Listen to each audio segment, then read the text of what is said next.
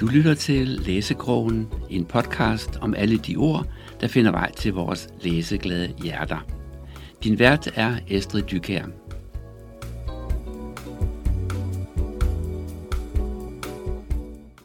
Velkommen til Rolf Lund, og velkommen til Estrid Dykær, som skal tale med Rolf. Rolf, han bor i Helsingør, og han er uddannet levnedsmiddelingeniør. Og så har han i mange år holdt foredrag om kost og ernæring og træning. Og for at det ikke skal være løgn, så har han udgivet en bog i 92, der hedder Kogebog for fattigrøve. Og det er en af de mest solgte kogebøger i Danmark. Men øh, som sagt, så er det romanen Svamp, der er det sidste nye, og fra øh, Rolf Lund. Og jeg giver ord til jer. Værsgo. Tak skal du have. Ja, Rolf, jeg har jo læst din bog. Ja. Øhm, og, øh, og det er jo en rigtig spændende bog. Du har skrevet øh, Svamp, som udkom for en lille måneds tid siden, ja. og øh, er delvis selvbiografisk. Øh, alene titlen Svamp ja. giver jo lynhurtigt nogle associationer. Og øh, jeg kan godt afsløre, at øh, det er ikke til de svampe, som du godt kan lide at samle ude i vores lokale skove, men en helt anden øh, type svamp. Ja. Så øh, vil du prøve at fortælle lidt om, hvad Svamp er for en roman? Ja, det er jo øh, inden for genren autofiktion. Det vil sige, at øh, jeg har brugt egne øh, oplevelser og andres oplevelser, og så koblet det sammen til en roman. Mm. Så der er, der er noget, der er fiktion, og noget, der er selvoplevet. Ja. Hvilket element af det er, er selvoplevet? Er det øh, selve kernen med barndommens mobning, som er en, en, det er jo en, øh, en central element. Det er den her mobning, som, øh, som vores hovedperson Johan oplever. Eller er det arbejdspladssituationen, eller er det øh, det derhjemme senere, eller er det ikke så let at isolere? Det, det er ret let at, at, at svare på det spørgsmål, fordi uh, selve uh, mobbesituationerne, de er, er beskrevet sådan nogenlunde en til en. Mm. Uh, og sådan set også uh, Johans job på uh, en arbejdsplads. Uh, det var så en anden arbejdsplads, jeg var på, og på et andet tidspunkt. Ja. Uh, det, der ikke passer, det er uh, Johans far mm-hmm. og uh, Johans familie, kan man ja. sige. Der har jeg begge mine forældre er levende, og jeg har et godt forhold til dem. Ja. Det, det var også min fornemmelse, da jeg ja. i forbindelse med udgivelsen af bogen så, at de var der begge to. Så gik ja. jeg hjem og læste bogen og tænkte, hmm. Mm. så ja. der kunne man godt regne ud, der var, mm. der var en forskel. Ja. Hvordan har det været at skrive en bog, der i den grad tager udgangspunkt i noget, der må have været nogle meget svære perioder i dit eget liv? Uh, det har faktisk også været svært. Ja. Uh, jeg troede ikke, det ville være så svært, men, men det var det. Mm. Uh, og ja, øh, ja, jeg ved ikke, om jeg er kommet mig helt over det endnu, men øh, det, det hjælper på det. Ja. Tror du, du vil... Øh, er, du, er, det, er det nogle ting, du har beskrevet her, som du så er færdig med? Eller kunne du måske finde på at genbesøge bogen senere og, og skrive videre på noget af det?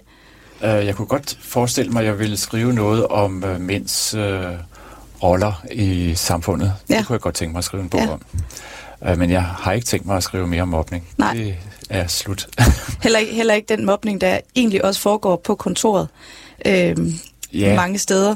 det har jeg heller ikke tænkt mig Nej. At, at gå dybere ind i. Nej. Okay. Du, øh, du lader dig inspirere af dit eget liv i dit forfatterskab, og øh, nu nævnte Flemming det før, men altså, jeg sidder jo over for noget så sjældent som en øh, bestsellerforfatter. Ja. Øh, ganske vist er det ikke Svamp, der er bestseller endnu, men det kan den jo blive. Men øh, Kogebog for fattigrøv, som øh, tror jeg står næsten i alle danske hjem et eller andet sted, om ikke andet så inde på den kogebogsreol, man ikke lige får kigget på så tit. Ja. Har du selv øh, sådan nogenlunde idé om, hvor mange øh, oplag og udgaver den bog efterhånden er udkommet i? Altså, der er i hvert fald kommet omkring 13 oplag, øh, og den er udkommet i over 100.000 eksemplarer. Det er alligevel også en chat. Ja. ja. du har ikke helt lavet stående hjemme i garagen, gælder Nej, det har, det har jeg ikke. Nej. Men der kan jeg også se, fordi når du øh, beskriver dine kogebøger, og øh, senest i en klumme læste jeg her i øh, Helsingør Dagblad, ja. at du laver noget mad, og så får du lyst til at skrive en kogebog, og så kommer du i tanke om, det har du allerede gjort. Jeg kan godt se, at i dit forfatterskab, der bruger du øh, meget dig selv, og du bliver ja. inspireret fra dit eget liv.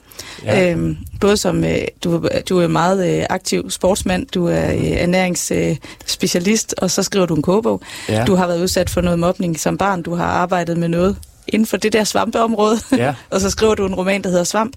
Ja. Men du har også skrevet en roman om øh, Jagtvej 69. Ja. Hvordan blev du inspireret til det? Uh, ja, det er svært. Uh, det, det, det har jeg selv undret mig over. Men ja, for altså, du var vel ikke en af dem, der nej, var lige... Nej, jeg har ikke. Jeg har boet uh, på Christianshavn, ret tæt ved Christiania, ja. og har uh, været på Christiania mange gange. Ja. Uh, jeg har også uh, boet på Jagtvej, ja. uh, et stenkast fra uh, 69. Ja. Uh, men ikke i den periode, hvor at, uh, at det var værd at blive ryddet. Uh, men på det tidspunkt i 2007, hvor at politiet stormede øh, bygningen, der underviste jeg i Hillerød ja. og havde en øh, elev øh, på min egen alder, ja. som havde en søn, som øh, var med i, i ungdomshusbevægelsen. Okay. Ja. Så det er der, du har fået, øh, ja. fået øje på den sag? Ja, og så tror jeg altså også, at det det med, øh, hvis man skal trække en parallel til svamp, mm-hmm. så er det noget at gøre med en gruppe mennesker, som øh, ikke føler sig hjemme nogen steder, ja. øh, som er uleset og øh, finder sammen i en gruppe og øh, kæmper for deres eksistens. Mm. Så hvis der er en lighed med Johans liv, så kan man også sige, at han har kæmpet for sin eksistens i øh, skolegården. Ja. Så. Altså, øh, bogen hedder Intet tilgivet, kan jeg lige ja. sige, øh, ja. og den er, den er også et, øh, en, en læsning værd. Mm. Men øh, jeg kan se meget af det, du, øh, du brænder for. Altså, du er jo, du er jo en mand med et stort hjerte, der brænder for, øh, for dem, der har det svært. Ja. Øh, og, øh, og man kan sige, når man ser på din, øh, dit CV, så står der lektor emeritus, og der står forfatter og foredragsholder. Du øh, skriver klummer, du er øh, formidler, øh, og, øh, og altså jo på papiret ekstrovert og udadvendt. Men nu sidder jeg over for, øh, ja. for en mand, der måske ikke øh, er et festfyrværkeri af, af trampoliner, øh, men du er jo en meget stille og rolig type. Det er også Ja. det, du beskriver i, Mm. øh, i Johanna, når vi sidder Ja. og taler stille og roligt sammen. Øh, hvordan, øh, hvordan er det at være den der introverte type, og samtidig have den anden rolle Mm. som, øh, som formidler? Det er jo en, en stor kontrast. Ja, altså jeg synes, øh, det var en virkelig stor fordel øh, at være underviser Ja. og have ordet. Ja. Øh, og, altså i virkeligheden kan jeg godt lide at være midtpunktet Ja. øh, i forsamlinger. Men øh, ja, altså jeg synes, det hænger egentlig meget godt sammen i mit hoved. Jeg kan godt se, at det kan virke lidt mærkeligt, øh, men øh, for mig giver det god mening. Mm. Øhm, Ja, men altså, og du gør Ja. ja. det jo også godt, Ja. må man sige. jeg skal også lige sige, at jeg er jo også i Headspace øh, Ja. meget af min tid, så Ja, og Headspace, det er sådan et sted, hvor, hvor børn og unge kan komme hen og få ja. en snak med Ja. ja. nogen, der faktisk har tid, og som mm. ikke nødvendigvis øh, skal bruge den tid, de har på dokumentation, Ja. ja. men faktisk bare kan sidde og snakke. Ja. Og det ligger ledet i Lundegade, Nej, jo, det- det, det gør det. Ja. Lundegade, Ja. 19. Ja. og man kan se, at der er sådan en stor grønne øh, banner ja. derude. Mm. Øh, er det noget, du nogensinde har tænkt at bruge øh, i dit forfatterskab? Altså, jeg har jo selv skrevet en roman, der netop handler om en pige, der har det svært, og den er blevet brugt meget også i, øh, i Headspace, øh, Ja. dog i Esbjerg, men i- altså i det regi, hvor, øh, hvor man via litteraturen måske kan, øh, kan give indgyde mod eller håb eller et eller andet til de børn, der har det svært. Mm, altså, det er jo ikke det, vi gør i Headspace. Øh, øh, anbefaler den forskellige bøger. Nej. Nej, og jeg ved ikke, om jeg forstår, om jeg vil øh, Jamen, altså, notater fra... Nej, jeg tænker, kan du lade dig inspirere til mm. øh, emner til dine bøger, og tænke, det her er faktisk et emne, som er vigtigt at skrive om. Øh, hvor man kan sige, i Svamp, der skriver du om to, synes jeg, væsentlige emner. Du skriver om mobning i skolen, Ja. og så skriver du om det her vigtige emne, fødselsdepression for Ja. mænd, mm. som ikke er noget, man har talt ret meget om. Ja. Øh, og kunne du lade dig inspirere andre emner og sige, jamen der er faktisk mange ensomme drenge på 10, for eksempel, Ja. som måske godt kunne tænke sig Ja. At læse noget om sig selv. Det Ikke personligt jeg sig selv, ikke men udelukke. Det, det er ikke sket endnu. Vi Nej. tager jo heller ikke notater, kan man Nej, sige. det gør man jo ikke i den situation. Så, men øh, det, giver, det gør der indtryk med, med de øh, unge mennesker, som kommer forbi Headspace Mm. og fortæller om deres liv. Ja, Men øh, indtil videre er der ikke øh, noget på vej den vej. nej, okay. Og det tror jeg egentlig heller ikke. der- Jeg tror, det, det skal være noget, jeg selv Ja, har kontakt med. ja. Fordi der, hvor du måske har haft kontakt, det er lige præcis det der emne med, med mænd, Ja, øh, som har det svært. Mm. Så ikke så meget de der børn, øh, mm. der bliver mobbet i skolen, fordi det er der faktisk også mange, der tager hånd om. Der er jo meget med Mary-fonden, og Ja. der er meget fokus på, på mobning i skolerne. ja, Øhm, men den der form for øh, krise, man kan komme i som mand, når man får et barn. Ja. Man taler jo meget om fødselsdepressioner, Ja. men det er mest for kvinder. Ja, Men det med øh, fødselsdepressioner for mænd, og mænd, der har det svært, ja, og, og i det hele taget, når mænd de rammer mm. noget, der er psykisk svært, ja, øh, det er tabu. Det har du faktisk ret godt fat i, ja, i svamp. ja. Der kan man sige, at, at det, øh, jeg har ikke selv haft en følelsesdepression, så det passer ikke. Nej, Øh, min ekskone havde en følelsesdepression, ja, så jeg oplevede det fra, fra på nært hold. ja, Øh, så kan man sige, da vi blev skilt, så fik jeg en depression bagefter. Ja. Og så har jeg så koblet det sammen. Jeg, jeg startede egentlig bogen med at, at sige, hvad vil der egentlig, hvad skulle der egentlig til, hvis jeg skulle have fået en fø- fødselsdepression? Fordi det er noget, der, der sker for 7% af alle mænd. ja, Øh, og så kunne jeg så se på min ekskone, hvad, hvad det var, der havde trigget hende. ja, Og så tænkte jeg, har jeg noget, der kunne have trigget mig? Ja. Og det kunne jeg så godt bekræfte. Det kunne jeg, hvis jeg havde haft nogle andre forældre, så var jeg, ja. var jeg havnet også på en lukket afdeling. Eller jeg ved ikke, hvad der var sket. Ja, for det er jo, Mm. det er jo tit det, der Mm. sker, når man, Ja. øh, når man får børn. Ja, Så bliver man jo nødt til at øh, forholde sig til en forældrerolle på en ny måde, Ja. fordi man selv Mm. går fra kun at være nogens barn, Ja. til også at være nogens voksne. mm. ja. Og uanset hvordan man vender og drejer det, så vil man jo gøre ting enten på samme måde som ens forældre, eller på en anden måde, Ja. som ens forældre gjorde. Ja. Og nogle gange kommer man jo til at tage en, en eller anden form for øh, kritisk stilling Mm. til, hvad de gjorde, ja, både på godt og ondt. ja. Øh, og det er, jo, det er jo et vigtigt emne. Mm. Øhm, og måske også i, i den her tid, hvor vi snakker barsel for mænd og alle mulige andre ting, så er vi også nødt til at forholde os til, at mænd også bliver fædre. Det er Ja. ikke noget, de...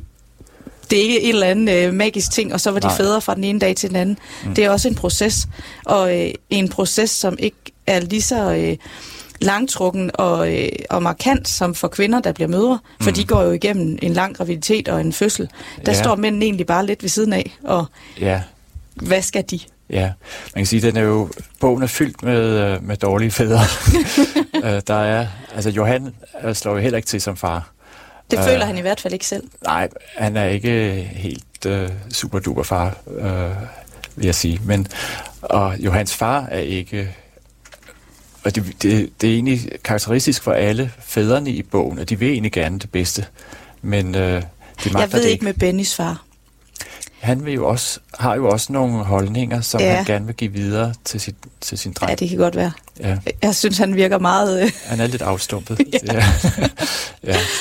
mm. kortsigtet, måske også. Mm. Men, øh, men det er rigtigt, det der med, med fædrene, jeg tror, altså jeg tror også, at hvis der er et budskab, så det er ikke altid så nemt at være nogens far. Nej. Øh, det kan man jo. Mm. mærke både på Johan selv og på Ja. hans far, Ja. som også øh, har nogle refleksioner omkring mm. De ting, han egentlig gerne ville have gjort anderledes, men af ja. En eller anden grund ikke evnede. Ja. Øhm, for der er jo en ansvarsforflygtigelse Mm. ja. I, at lige så snart det bliver svært, så trækker han sig væk. Ja. Og det går jo i arv. Ja. Altså, jeg vil jo godt øh, udvide mænds råderum øh, med den bog her. Ja, Altså, fortælle, at mænd kan have mange flere følelser, end, end lige at være tilknappet og øh, øh, kontrolleret. ja, Øh, og at øh, ja, også at det må være tilladt for mænd at, at bryde sammen, og tilladt for mænd at, at vise store følelser. Så men er det tilladt for Johan her? Får han lov til det? øh, altså han skal jo klare sit arbejde. Mhm. Øh, han skal jo også være nogenlunde ægtemand og far. Så, så han er jo sådan bundet noget op på ja. nogle roller. Øh, ja, han har det ikke så nemt. Nej, det har han nemlig ikke. Det har han Nej, ikke. Og han, er- han er også øh, Ja. udsat for nogle øh, Ja, øh, et, et par utrolig stærke kvinder. Ja. Viljefaste kvinder. Det kan godt være, at de også har deres at bøvle med, men de er i hvert fald øh, ikke i tvivl om, hvad de vil med ham, nej, og hvad de kræver af ham, og hvad mm. de forventer af ham. ja. Får han nogensinde sagt fra? Nej, det er jo hans store problem. Ja, Det er det. Og det er også derfor, han hedder Johan. Ja. Altså, det går jo op for ham på et tidspunkt, ja, at at han hedder ikke nej han, men han hedder Johan. Ja. så, så ja, han siger ja til det hele. ja, Og øh, bliver bare ført øh, gennem strømmen, eller sådan øh, lader sig føre, ja, uden at sætte foden ned. ja. Når nu du øh, skriver en bog, der egentlig strækker sig over i hvert fald et halvt livsløb, altså fra barndom og til han bliver voksen og bliver ja. far, så er du jo også nødt til at sprede det over flere årtier. Ja. Og, øh, og den er jo ikke skrevet i nutiden. Vi bevæger os jo i den tid, hvor du har været barn mm. og ung. Ja. Og det vil sige, at du slipper jo egentlig Johan, sådan hvad, midt 80'erne. Ja. så hvad sker der sidenhen? Får han, får han sig selv sådan... Altså, øh, Johan eller mig selv? ah, Johan, øh, Johan, vi kan godt snakke om dig også, hvis Nå. du vil det. Men, men altså, der er, jo mm. noget, der er jo det her udtryk, at man er ude af sig selv. Ja. Øh, man kan være ude af sig selv af redsel mm. eller panik eller et eller andet. Han er, han er egentlig lidt ude af sig selv. Han ja. lever altid lidt ved siden af sig selv. Mm. Og, og ser sig selv lidt ovenfra, eller lidt fra siden, ja. hele tiden med øh, kritiske briller, meget, mm. meget kritiske briller. Ja. Kommer han nogensinde til at være i sig selv, hvile i sig selv, og ikke længere være ude af sig selv? Øh, det tror jeg egentlig ikke. Jeg tror, altså, og det er lidt nedslående, at øh, jeg tror, øh, at han øh, falder til ro med, at øh, han har nogle handicaps fra mm. sin barndom, som han må leve med resten af sine dage. Og øh, langt hen ad vejen er det nogle fordele for ham, at han er øh, smidig og siger ja til mange ting. Ja. Øh, men det har også sådan sine omkostninger indimellem, og det mærker han resten af sine dage. Sådan tror jeg, ja. hans liv vil forekomme. Tror du, det er sådan, at man, hvis man har været udsat for en, en barsk opvækst, at man en, altså enten kommer til at leve med det som et eller andet tungt år resten af sine dage og være hæmmet af det, eller at det måske kan give en styrke? Jeg tror begge dele. Jeg mm. tror, at øh, i, ved festlige lejligheder kan det øh, komme op igen. Ja, øh. festlige lejligheder. ja. Øh, og ellers så tror jeg, at, øh, at sådan nogen som Johan øh, vil øh, leve med det, og leve godt med det. Ja. Øh, komme over det, men det vil være noget, som øh, i visse situationer påvirker ham. Mm. Og det selvfølgelig form, har det formet hans liv, øh, og former den måde, han går til verden på. Ja. ja. Og det vil det jo nok altid gøre. Ja. Hvordan vil du bruge bogen til at komme ud og tale med de her mænd? Fordi mange af dem, de sidder jo nok derhjemme med deres fødselsdepression eller øh, krise af en eller anden art, og er flov over det, ja. og tør da ikke række hånden op og sige, jeg har det svært. Øh, hvordan vil du nå ud til de mænd? Mm, jeg ved det ikke rigtigt. Øh, om, øh, altså jeg håber jo, at øh, bogen kommer på bibliotekerne ja. i stort antal. Ja. Øh, jeg går og venter på en lektørudtalelse. Ja. Øh, og ellers øh, vil jeg jo tilbyde mig som foredragsholder. Ja. Øh, og, men der kommer jo hovedsageligt øh, ældre kvinder fra 40 op efter. Så må de gå hjem og aflægge ja. rapport for deres ja. ja. fødselsdeprimerede mænd. Mm, ja. Øhm, ja, fordi det er jo noget af det, der, der, som litteraturen kan. Nogle gange så kan man mm. jo give en bog til nogen, og så kan de ja. få lov at få et indblik i en verden, eller mm. spejle sig i noget, der minder om noget, de selv har prøvet, og finde en eller anden form for styrke eller inspiration. Deri. Men øh, det er jo noget, som, som jeg jo også har oplevet som forfatter, det her med overhovedet at få folk til at købe bøger, eller ja. læse bøger. Mm. Allerede der er man jo øh, nogle gange lidt udfordret, med mindre ja. selvfølgelig det er en kogebog. Mm. Det går jo strygende med, ja. med salg og formidling på ja. det punkt.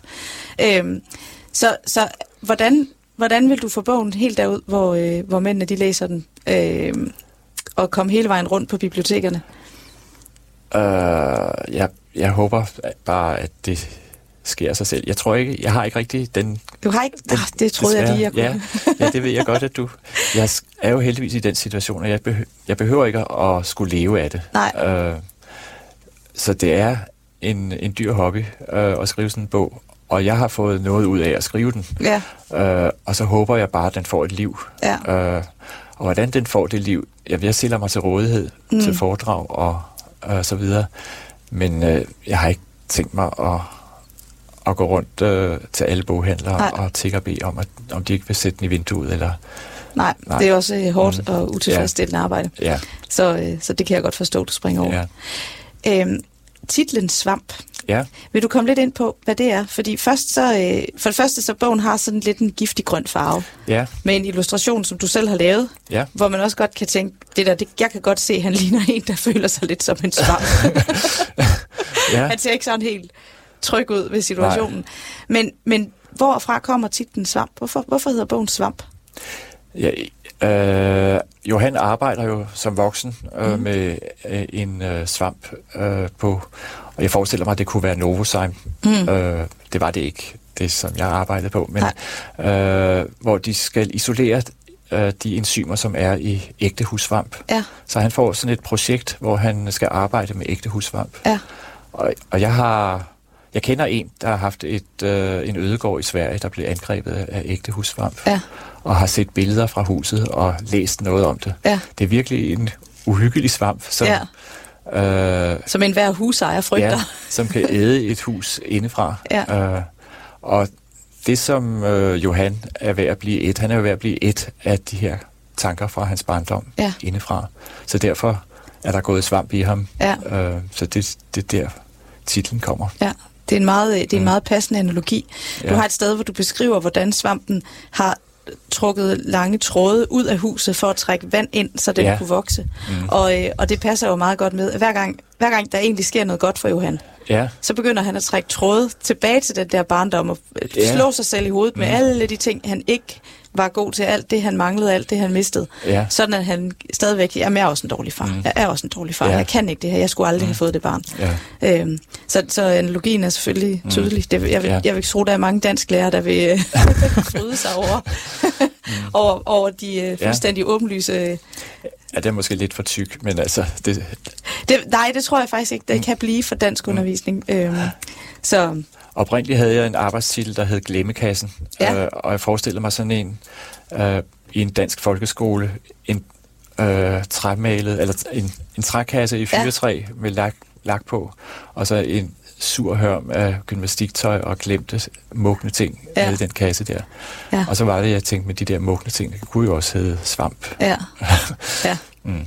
Og jeg synes også, den passer meget godt, den titel, fordi man føler virkelig øh, Mm. den der svamp. Der. Ja.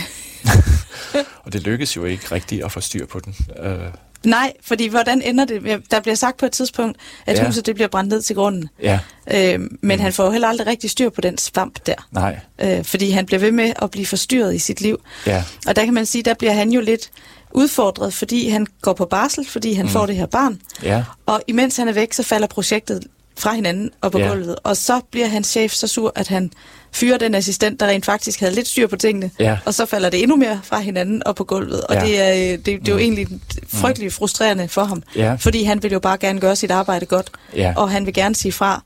Og ingen vil hjælpe, og ingen vil, og det er noget, ja, altså...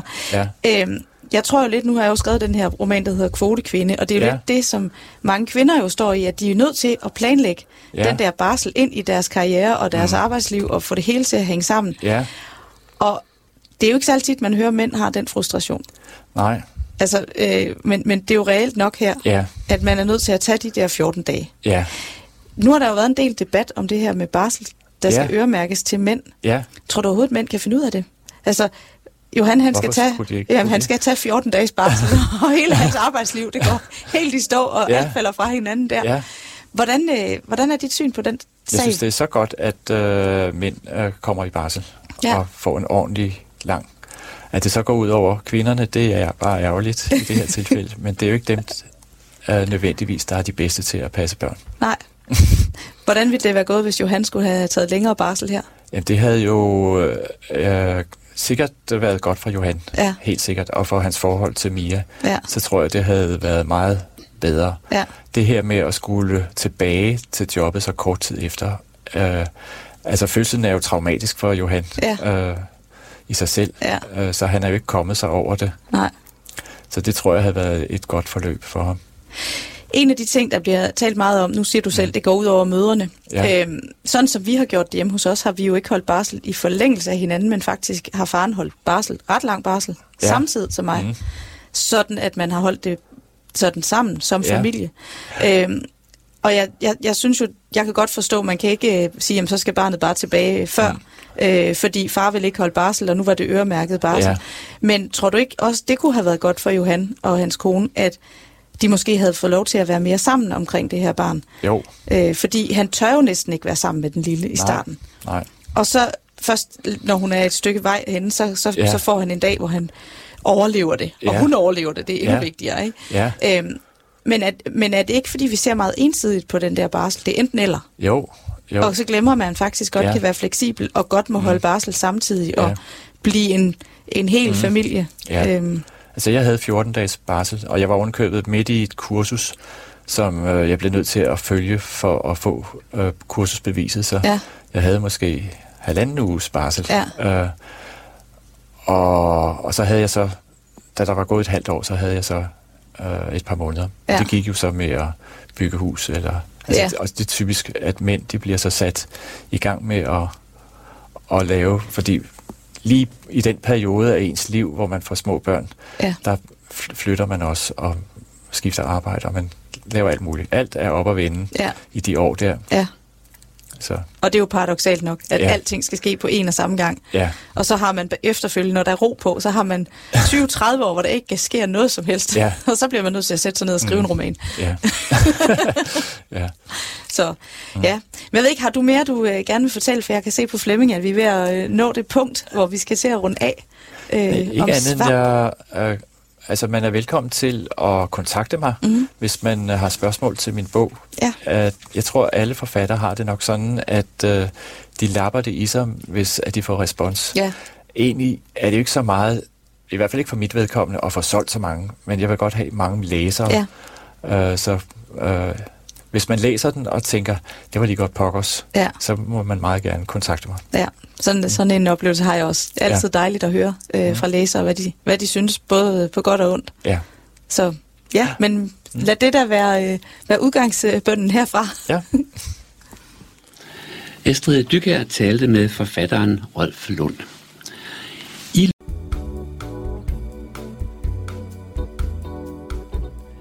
Du har lyttet til Læsekrogen med Estrid Dykær. I teknikken sad Flemming Vestergaard. Følg med på læsekrogen.dk eller find os på Facebook.